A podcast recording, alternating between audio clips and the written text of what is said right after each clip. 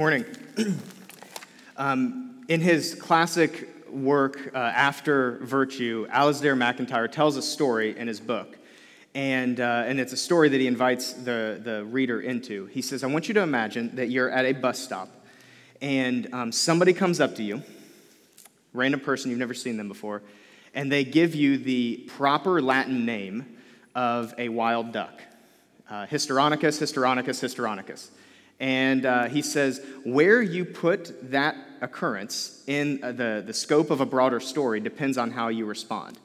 And he goes on to say, it's possible that this person is mentally ill. And they came up to you and they said that, um, and they just learned that fact and they wanted to share it with the first person they saw. He said, it's also possible that you write a story around this that maybe someone who looked just like you yesterday went up to them and said, hey, would you happen to know the um, proper Latin name of a wild duck.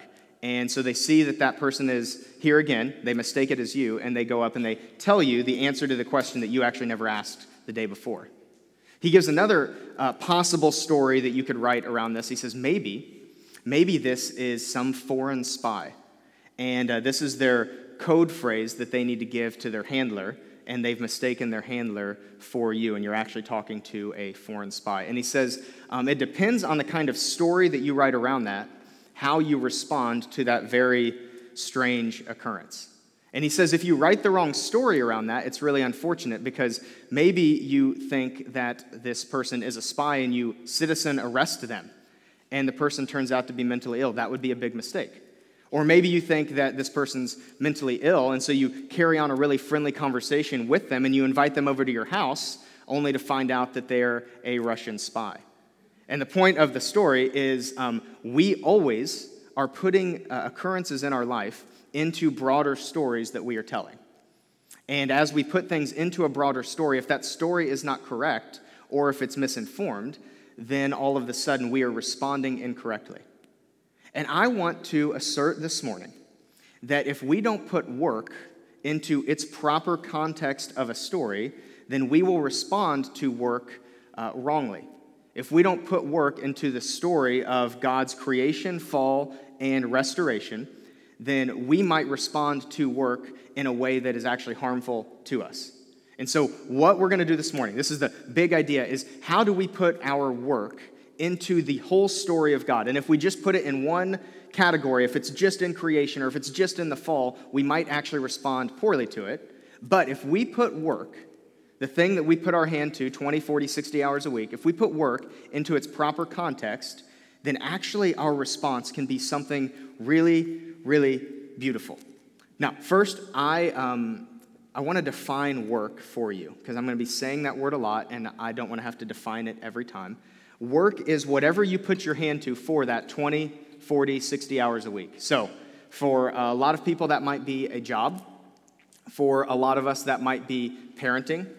For a lot of us, that could be being a student. So, when I say work, I don't want to discount anything like full time parenting, part time parenting, being a student. A lot of us are probably some kind of combination of that. But full time parents, you guys work harder than probably the rest of us.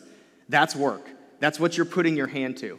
And so when we talk about work this morning, I want to make sure that all of us fall into one of those categories, I would assume student, parent, some kind of vocation. The other option is um, I have four years of college basketball eligibility left, so I'm training to see what school, what D1 school is going to pick me up.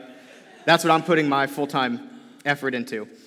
And uh, this morning, uh, I'm excited because we're hearing from all kinds of different sources. Number one, we're hearing from some people even in our church. I sent an email earlier this week, and I said, um, hey, whether you're, they were both having jobs or parents, uh, I said, if I was going to preach on work this week, which I am, what would you want to hear and what would you not want to hear? So, actually, some of this is coming from people in our church. We're going to be in Genesis a lot. We're going to hear the words of Jesus. We're going to hear some of the words of a guy named Tim Keller.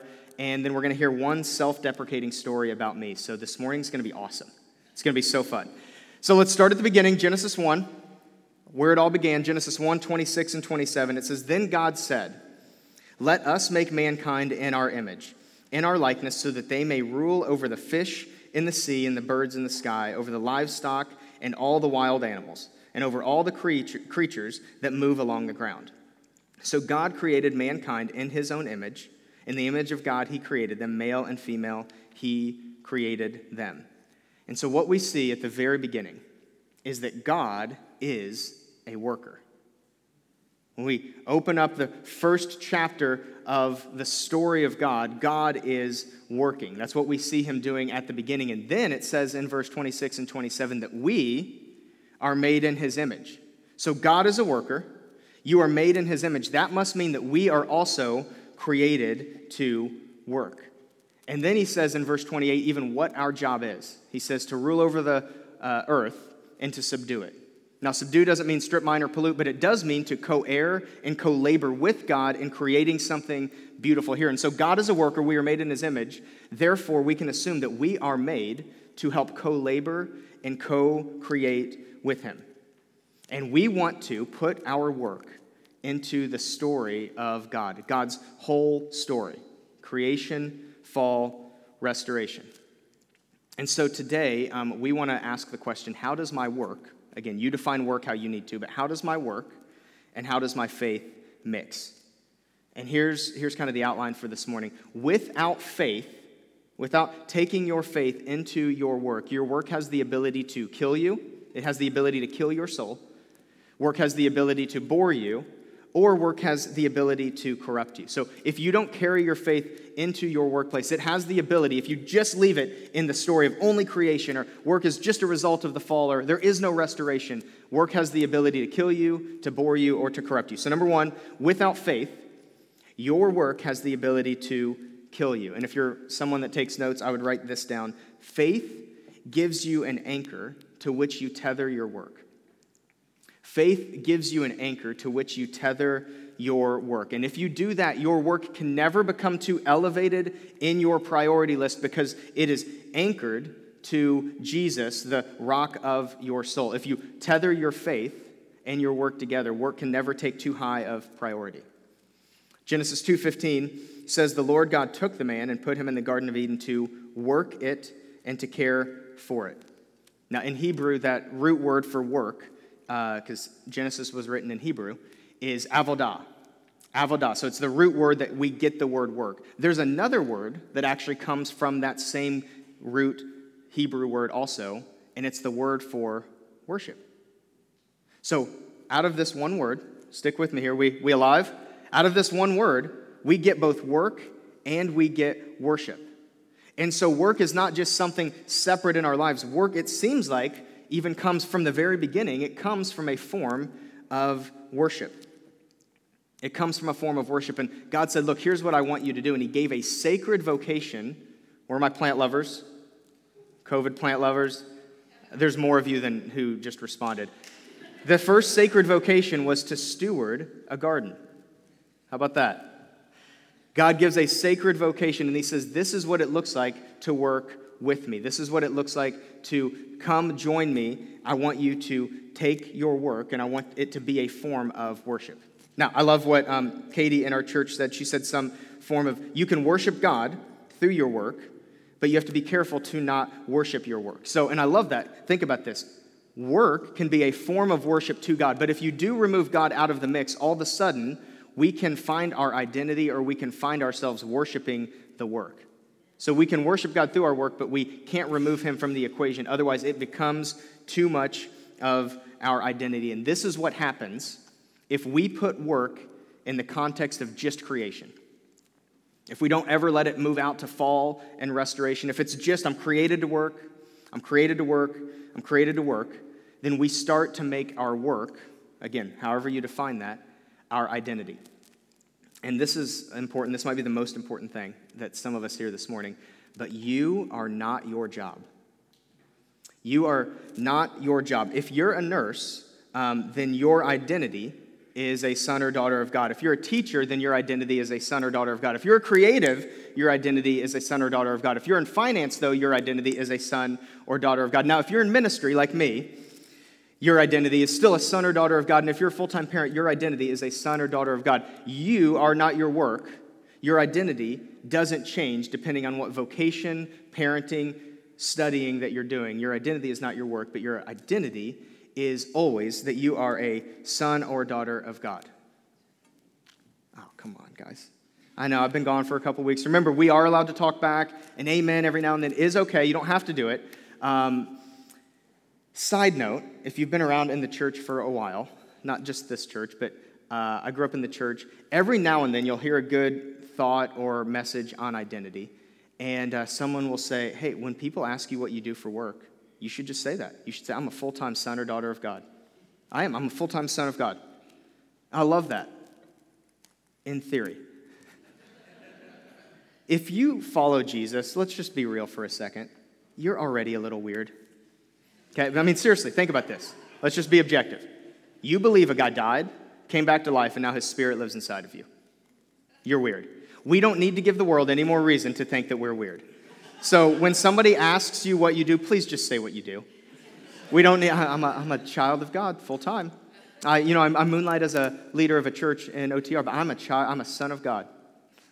We don't need to give the world any more reason to assume that we're just a little crazy. Guys, when it's time to be weird, Christians should be the weirdest of all people, but we don't always have to be weird. Every now and then, I think the most spiritual thing we can do is just be normal, right? just be normal. Stop making, stop make, stop giving the world ammo to say that we're just crazy. All right, we need some Tim Keller. What does he say? Tim Keller says this.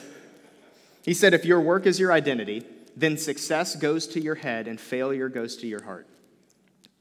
If work is your identity, then success goes to your head and failure goes to your heart. You are created to do work, but if you leave work in the story of only creation, then work has the ability to kill your soul. It has the ability to overtake your identity and make that who you are rather than being in Christ.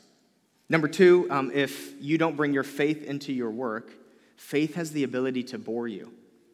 Faith has the ability to bore you. Faith gives you dignity in whatever work you do.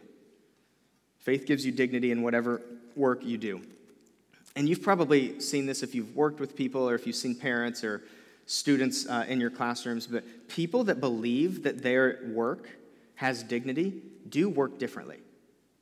I mean, you can just tell, man, they're working with some kind of something else that's fueling them. It's not just a paycheck, it's not just a degree, it's not just seeing my kids eventually get out of the house. There's something that fuels someone who believes that their work has dignity. Uh, at the time of Jesus, uh, and even before, Jesus was living in, a, in an era that was um, ruled by the Romans, but before that, it was the Greeks. And one of the big Greek thoughts of the day, and you can see this if you read Homer or a lot of the Greek thought leaders of the time, but one of the big thoughts is that in Greek mythology, um, the gods, first of all, the gods hated man. It's, uh, that was just one of the facets of Greek mythology is the gods hated men. And one of the punishments that the gods gave to men was work. And so in Greek thought, um, it was slaves that did work, and it was free men that indulged. Slaves work, free men just indulge. It's, a, it's called duality, where it's, it's either this or it's that. Now, this is 2,000 years ago, but what's so interesting is some of that Greek thought every now and then does creep into our churches and into our faith as well. This is holy, this is not. If you've studied uh, any kind of revival history lately, the, the most recent revival that we've had in America is uh, the Jesus People movement. It was mostly in the 70s. Crazy story, worth looking into. What's so interesting, and this is for a whole other Sunday, but it was some crazy, progressive, drug, uh, drug addicted hippie and some older conservative pastor that came together that actually sparked this revival. Now, that'll preach right there. Those are the two kind of guys that came together and said, For the kingdom of God, we're going to like start praying and seeing people healed and saved. And a revival started with those two people coming together and saying the kingdom is important. And so what happens is revival starts to break out especially along the west coast. And, uh, and all kinds of amazing things were happening. Again this is a revival so this is good. One of the mistakes if you study that revival one of the mistakes that was made in that revival is people were getting so set on fire for the presence of god that they started to think what are we doing going to work? We should be praying. We should be worshiping. And they started to think, man, Jesus is going to come back at any moment. I don't want to be serving coffee. I don't want to be selling cars. I don't want to be even going to school.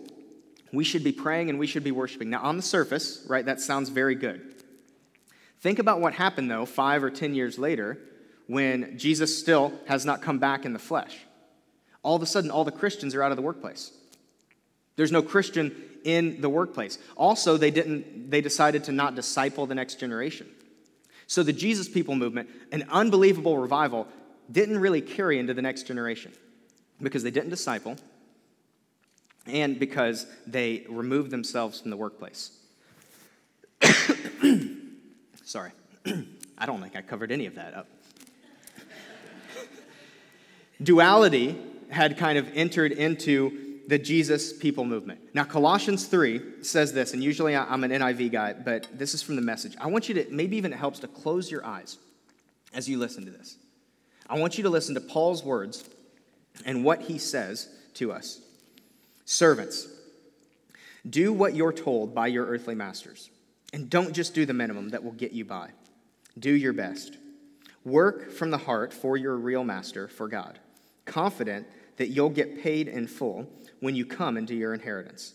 Keep in mind that always uh, keep in mind always that the ultimate master you're serving is Christ. The soul and servant who does shoddy work will be held responsible. And catch this. Being a follower of Jesus doesn't cover up bad work. Being a follower of Jesus doesn't cover up bad work. Martin Luther said it this way to do Christian work is to do work well. The author William Diehl wrote about this and he said he called this the ministry of competence. The best way to be a Christian this or a Christian that is to do that well. The best way to be a Christian airline pilot is to, to land the plane. It's the most spiritual thing that that pilot can do in that moment land the plane. And so Luther and Paul, William Diehl all agree the best way to do Christian work is to do work well. Can I get a water? I'm so sorry. I think I made it louder again.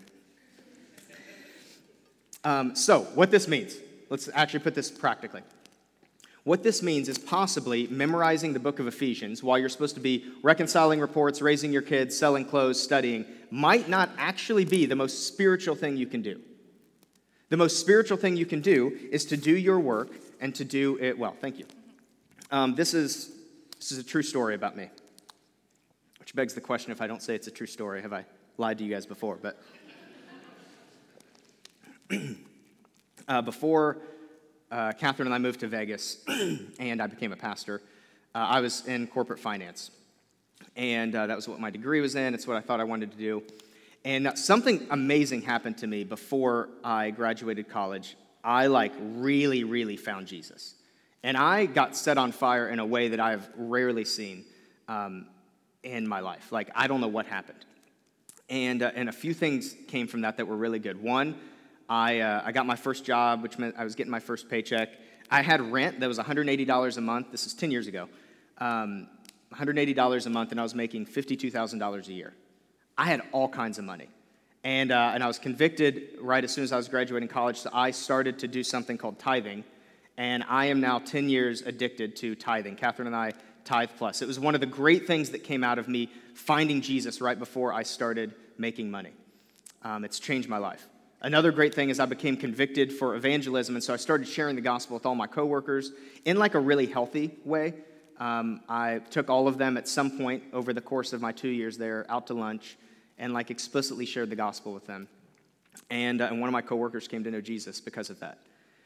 Now, some other things came from this that were good, but a little bit immature. One of which was I bought into this duality. And I thought, this finance stuff is just a waste of my time. I should be doing Jesus work. So I, um, and I remember this for two years, I would sit at my cubicle and I would listen to four or five sermons a day. I listened to four or five sermons a day for two years. And I ended up going to seminary and getting a degree after this, but I learned more about the Bible in my two years in finance because of the sheer amount of exposure I had to God. And so, what I would do is I was at the end of our cubicle lane, so everyone was over here, and here's my wall, and I had a big screen and then I had a little screen. And I put the most complicated, colorful, unbelievable spreadsheet you could ever find on this screen. And on this screen, I had one just like it. But below it, I had YouTube, and I'm listening, you know, Matt Chandler's preaching the gospel to me, Francis Chan's saving me all over again. I'm listening to all kinds of people. But if you started to walk this way, a simple click, and there's that spreadsheet. Again, four or five hour, four or five sermons a day for two years. and I would just fake like I was working. And I remember I'm kind of a Seinfeld fan, and I remember that um, George Costanza says, somebody knows where this is going. George Costanza said the best way to, to not be asked to do more work is to not look like you're working hard, but to look confused. So this is, this is legitimately what I would do. I'd be sitting here, and, and again, I'm getting the gospel. I'm, you know, Romans is being exegeted for me, and this is what I look like.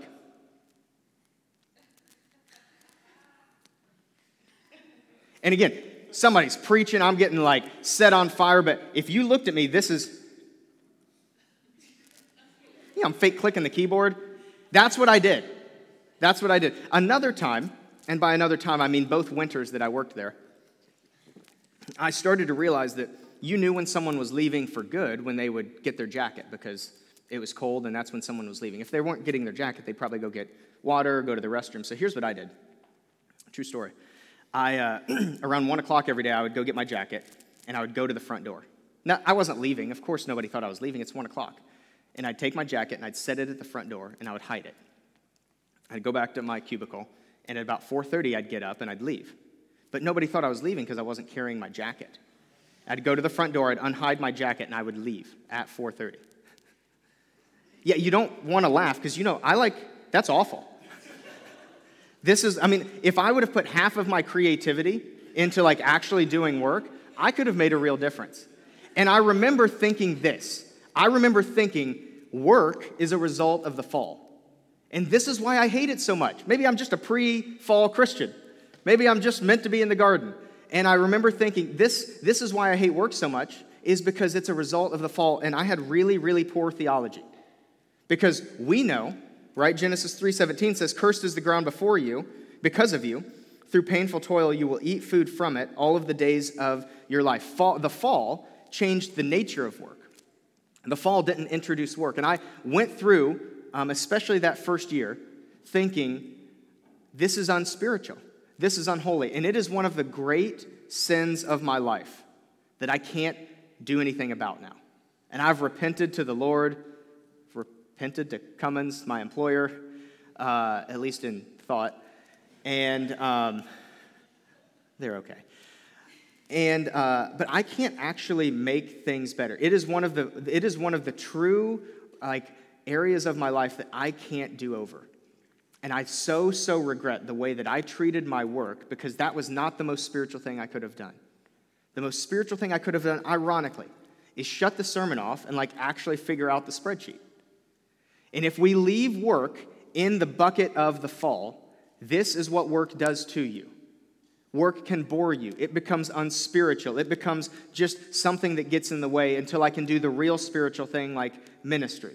And that is not what the Bible says. Martin Luther says your biblical theology should give dignity to all good work. And he says God is providing through work. This is the example he gives. He says God is milking the cows through the vocation of the milkmaid, which should encourage all of the milkmaids in our church.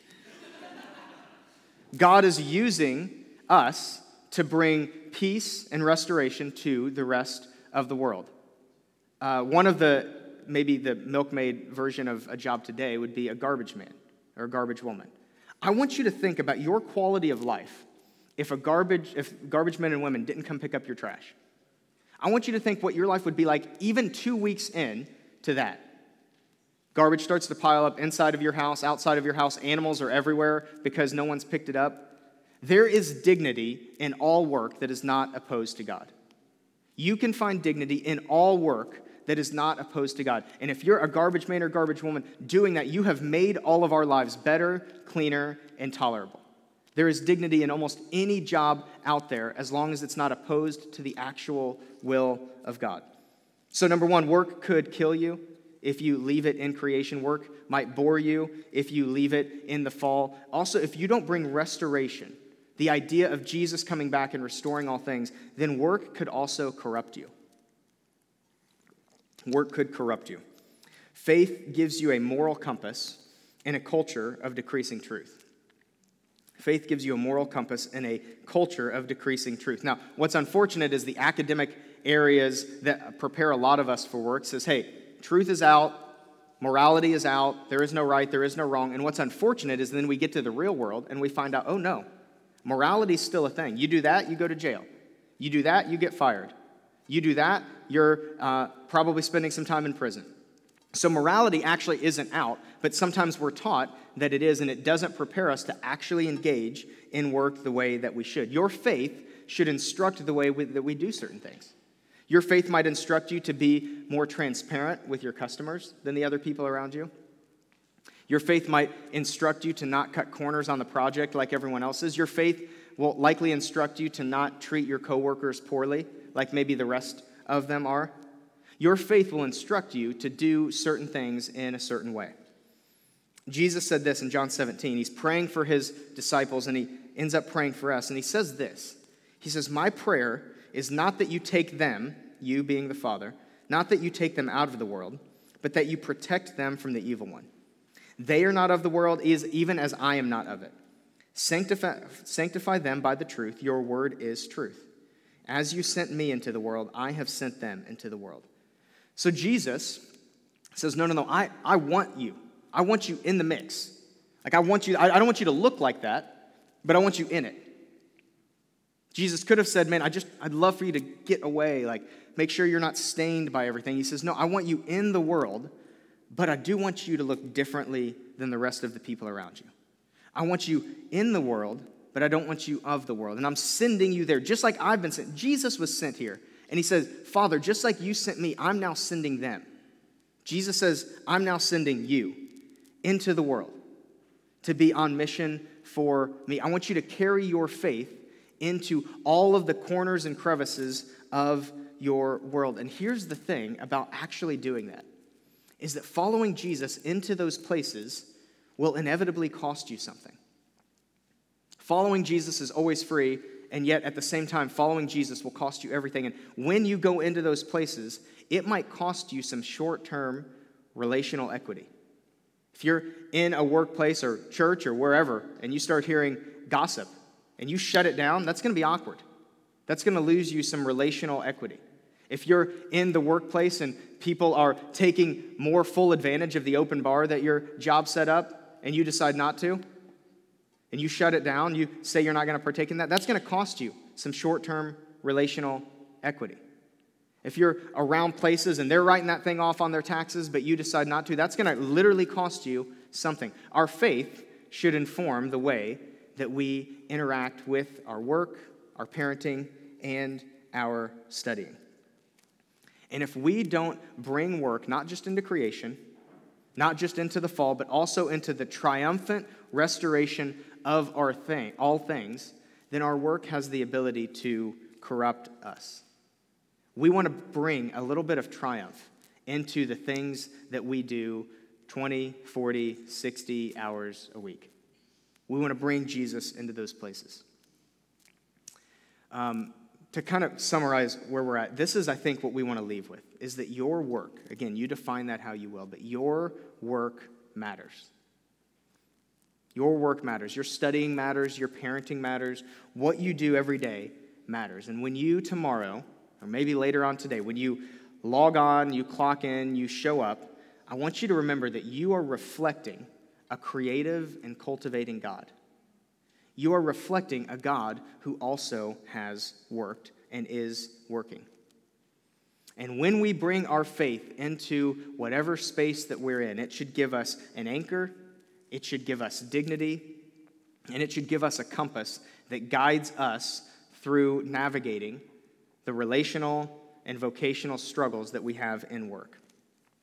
Um, now, every week when, when I preach, kind of my cycle is I do a bunch of studying and I try to pull out everything I can from this topic or this passage. It ends up being way too much. It'd be like a 90 minute sermon if I used it all. But uh, I get all of that on like day one. And then on day two, uh, Tuesday, I usually start off by asking the Lord, okay, Lord, I have all of this. What, do, what does City Church need to hear? Because God knows what we need more than even some good studying does. And, um, and what I heard this week, and this is usually the, the main thrust of whatever message I preach, but what I heard this week is I felt like the Lord said, work is hard. Work is hard. And, and I felt it in such a way that, like, that's okay.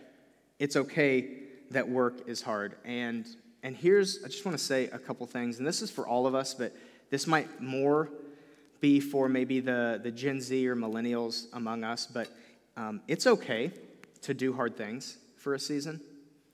Um, it's okay that work is hard. Now, if your workplace is toxic, oppressive, dangerous, that's not okay. But we want to be very careful to not throw those words around um, unless a person or a place really is. It's okay, though, if for a season work is hard because the fall did happen, because the world is broken. And every now and then, it's okay for us to do something that is relatively difficult. Um, about a year into my job that I was telling you about, because my first year was really awful. I, again, I did very little. Um, I felt like the Lord, I'm sorry, I didn't feel like the Lord. I got a job offer in uh, another area of finance, another company. It was going to be way better. It was like marketing finance. So I was going to be around more people. And I had an hour commute to my first job. This was going to be 15 minutes. It was going to be so much better, especially for like a 22 year old driving an hour each way to work and doing something that I absolutely hated. And I didn't know I was going to hate it until I got there. And so a year in, I got a job offer um, that was going to be better. And it was almost a formality, but I prayed about it. Catherine and I had just gotten married, and um, I was like, Lord, you know, I assume you want me to take this, right? And I felt like the Lord said this, and the Lord never speaks to me in pictures, and this is just for me. This is not scripture. This you can't apply this to your situation. This is what the Lord said to me, but it shows the value of His voice. Is I remember I saw it in my in, in the spirit. Um, the Lord said, "If you take this job, it's going to be like this." He said, Right now, your job is right here. If you take this job, it's going to be this good. And then he said, But if you wait, I'm going to give you something this good. And, and I remember, I mean, I was like, as clear as day, I felt like the Lord said, If you wait, there's going to be something better. And I made the really, really hard decision to re up and to do something I absolutely hated, which turned out to be for a whole other year. And um, it was at the end of that second year of working there that Catherine and I chose to go to Vegas, and um, I started to work for a church and then became a pastor. And now, I mean, I know, I know that I know that this is the calling that God has for me, is to help lead and steward um, Jesus' church. And also, if I would have taken that job, I would have gone deeper into the realm of finance, and I probably would have needed to stay there two or three years to not be hopping around too much, and who knows, maybe a promotion or something different would have come after that. And if I would have taken the job, and if I would have gone for the short term this, I likely would have never jumped into the thing that God had waiting for me. Now, that's what God said to me. We all have to determine what is God saying to you. But I'll say this um, working at a job that I didn't enjoy was really hard, and now I know I'm created to do what I'm doing now. And this job is easily, by far, no doubt, the hardest job I've ever had. Working in the cubicle, piece of cake compared to this. And I love it. And there, and there are moments when this job is really difficult that I'm like, I don't know how I'm like making it through. I don't know how I'm not giving up. And I think something was cultivated deep in a little 22 year old that said, I'm going to choose the hard thing because I believe God's speaking.